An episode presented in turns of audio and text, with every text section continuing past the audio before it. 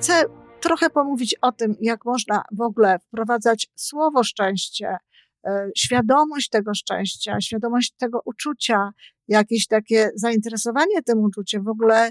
E, Żyjmy coraz lepiej po raz 908.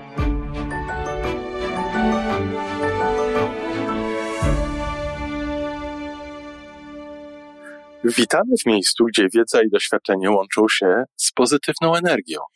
Nazywam się Iwona Majska-Piołka. Jestem psychologiem transpersonalnym, wspierającym rozwój osobisty i duchowy. A ja nazywam się Tomek Kniat. Nie jestem psychologiem, jestem techniczny, jestem adeptem rozwoju osobistego, bardzo to lubię. Razem tworzymy podcast, właśnie ten, którego słuchanie powoduje, że naprawdę żyje się coraz lepiej. Wiemy to, bo tak nam mówią nasi słuchacze.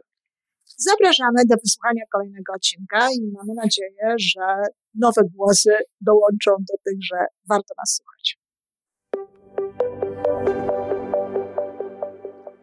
Dzień dobry. Dzień dobry wszystkim, którym bliskie jest szczęście dzieci. Dziękuję bardzo za te komentarze, które były na temat tego, że owszem, słuchacie tych audycji. Cieszę się. Prawdę powiedziawszy, nawet jeśli tych osób jest kilka, to warto jest to robić, jeśli one z tego korzystają. No ale wiadomo, że jeśli się coś robi, chciałoby się bardzo, żeby docierało to do, do większej grupy ludzi. Kochani, dzisiaj do, dosłownie o szczęściu.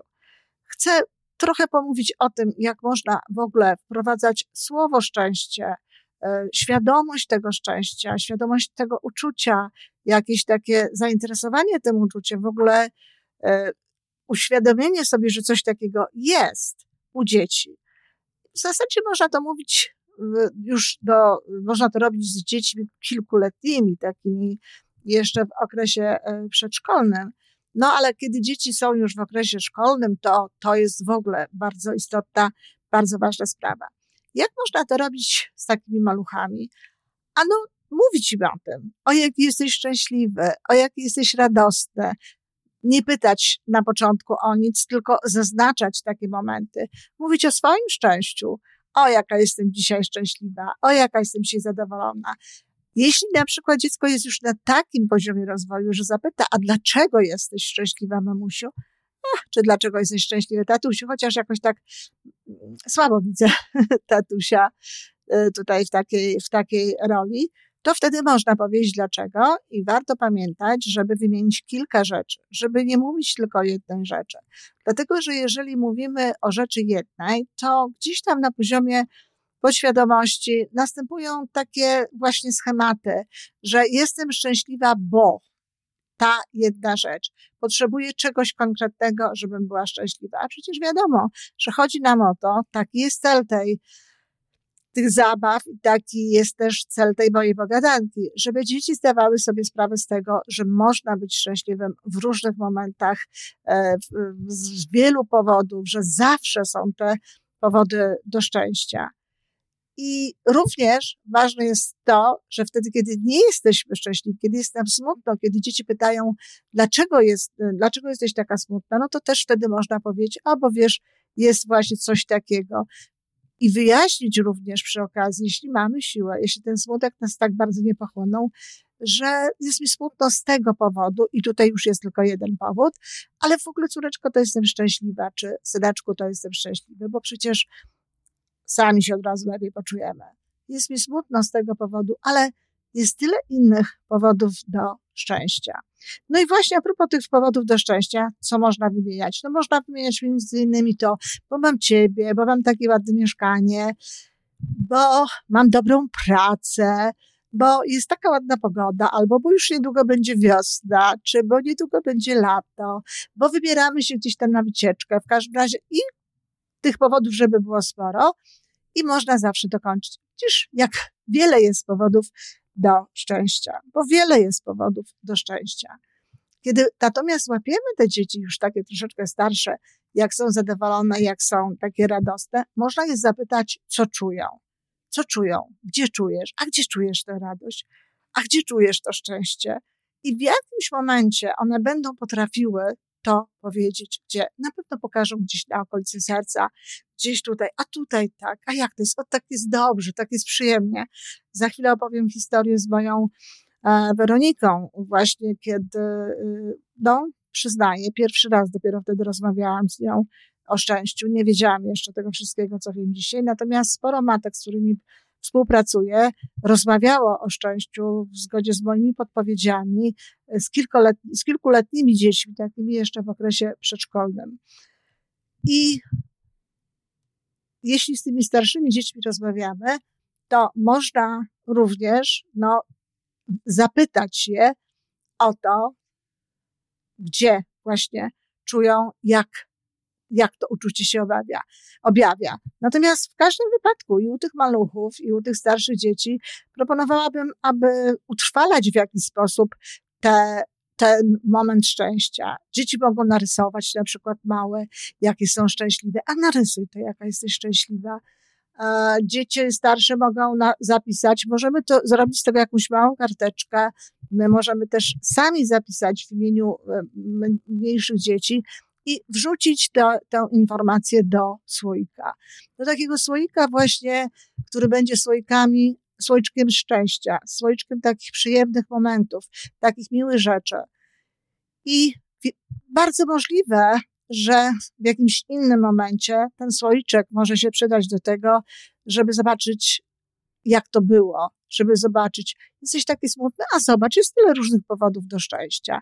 I wtedy można do tego słoiczka zajrzeć. Możemy, a choć przeczytamy, kiedy byłeś szczęśliwy, może się poczujesz lepiej.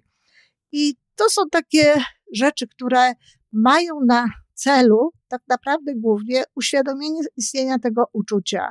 Jeśli my będziemy mówić o tym, że jesteśmy szczęśliwi, będziemy to zaznaczać, że jesteśmy radośni, że się cieszymy, będziemy mówić o czymś takim i będziemy jakby podpowiadać również e, dzieciom, to, że i one mogą się czuć w takim momencie, kiedy widzimy, że są zadowolone, że są radosne, to szczęście będzie w ich życiu bardziej obecne.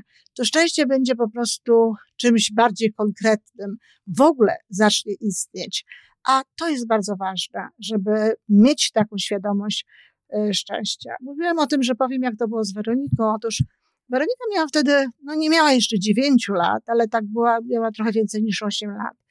I y, mieszkaliśmy wtedy w Stanach Zjednoczonych i y, było 4 lipca, wielkie święto narodowe w Stanach Zjednoczonych i y, poszliśmy sobie do takiego parku rozrywkowego na cały dzień. No wiadomo, że w takim parku to po prostu wszyscy są zadowoleni.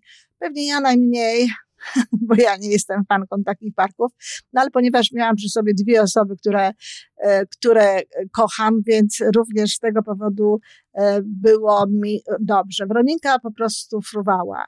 I na zakończenie już tego dnia, właściwie, bo spędzaliśmy ten cały dzień, na zakończenie tego dnia, Amerykanie, którzy znakomicie wiedzą, w jaki sposób budować nastroje patriotyczne, e, no, był olbrzymi ekran, na którym były wyświetlane najpierw różnego rodzaju e, zdjęcia z parku, ludzie mogli siebie odnaleźć, nawet byśmy siebie znaleźli.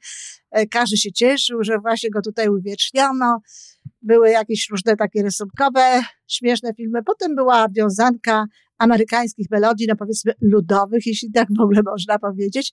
A na końcu ekran zmienił się w flagę, taką łopocącą, trzepocącą i z głośników popłynęła, popłynął hymn amerykański. I w tym momencie moja Weronika tak mnie uścisnęła lekko, uścisnęła lekko moją rękę. Poczułam taki właśnie jej lekki e, uścisk. No, pomyślałam sobie, że prawdopodobnie jest wzruszona albo jest szczęśliwa, no, nie sądzę, żeby moje dziecko identyfikowało się jakoś specjalnie z tymi amerykańskimi symbolami, z tym wszystkim. Mieszkaliśmy wtedy e, zaledwie kilka miesięcy w Stanach, w ogóle zresztą mieszkaliśmy tylko trzy lata i jakby też nie zależało mi na tym zupełnie, żeby moje dziecko e, identyfikowało się z, z tym jakby z, ze Stanami Zjednoczonymi, żeby czuła się w jakikolwiek sposób Amerykanką. Wystarczy, że miała codziennie E, przyrzeczenie w szkole, które składała. Ale wiedziałam, że gdzieś tam jest to szczęście i natychmiast natychmiast, może jakieś 10-15 minut później, rozmawiałam z nią o tym. Pytałam ją, jak się czuła. I ona mi właśnie wtedy powiedziała, że czuła tutaj tak koło serca, że tak, że tak dobrze i tak się cieszyła i tak mnie kochała. Mnie kochała, zobaczcie. Czyli to szczęście powoduje i zazwyczaj właśnie tak jest, że kiedy czujemy się jakoś specjalnie szczęśliwi, że kiedy mamy te szczególne momenty y, szczęścia w życiu, bo przecież szczęście to stan umysłu i cały czas można czuć się w jakimś sensie szczęśliwym, ale kiedy mamy te takie momenty szczytowe, to ciekawe jest właśnie to, że również kochamy inne osoby. I myślę, że możecie również to usłyszeć od swoich dzieci w takim momencie. E, jeśli nie usłyszycie, to nie znaczy, że tak nie jest, tylko po prostu y, nie potrafią jeszcze pewnych rzeczy wyartykułować. Zatem podsumowując, chodzi o to, żeby szczęście było obecne w naszym życiu rodzinnym i żeby w sensie słowa, w sensie faktów, w sensie czegoś takiego, że istnieje i temu mogą służyć rozmowy z dziećmi, e, pobudzanie ich do tego, żeby myślały o tym szczęściu, skłanianie ich do tego, żeby szukały go gdzieś w swoim ciele, tych uczuć, tych emocji, żeby też uświadamiały sobie przez to, że te rzeczy łączą się z jakimś takim odczuwaniem fizycznym. No i tak jak mówiłam, ten słoiczek, który można zrobić, wpisując różnego rodzaju sytuacje, w których to dziecko było e, szczęśliwe, czy w których my byliśmy szczęśliwi, mogą nam potem w jakimś momentach, gdzie tego zadowolenia jest mniej, posłużyć do lepszego nastroju. Albo w ogóle można zrobić tak, że e, co jakiś czas możemy sobie czytać te wszystkie momenty, w których byliśmy szczęśliwi. To tyle, kochani, na dziś. Będę szczęśliwa, jeśli dacie mi znać, czy zrobiliście to, jak to wyszło i co o tym w ogóle myślicie. Dziękuję. To wszystko na dzisiaj. Jeżeli podoba Ci się nasza audycja, daj jakiś znak nam i światu. Daj lajka, zrób subskrypcję, napisz komentarz, powiedz o nas innym. Z góry dziękujemy. Razem możemy więcej. Do usłyszenia.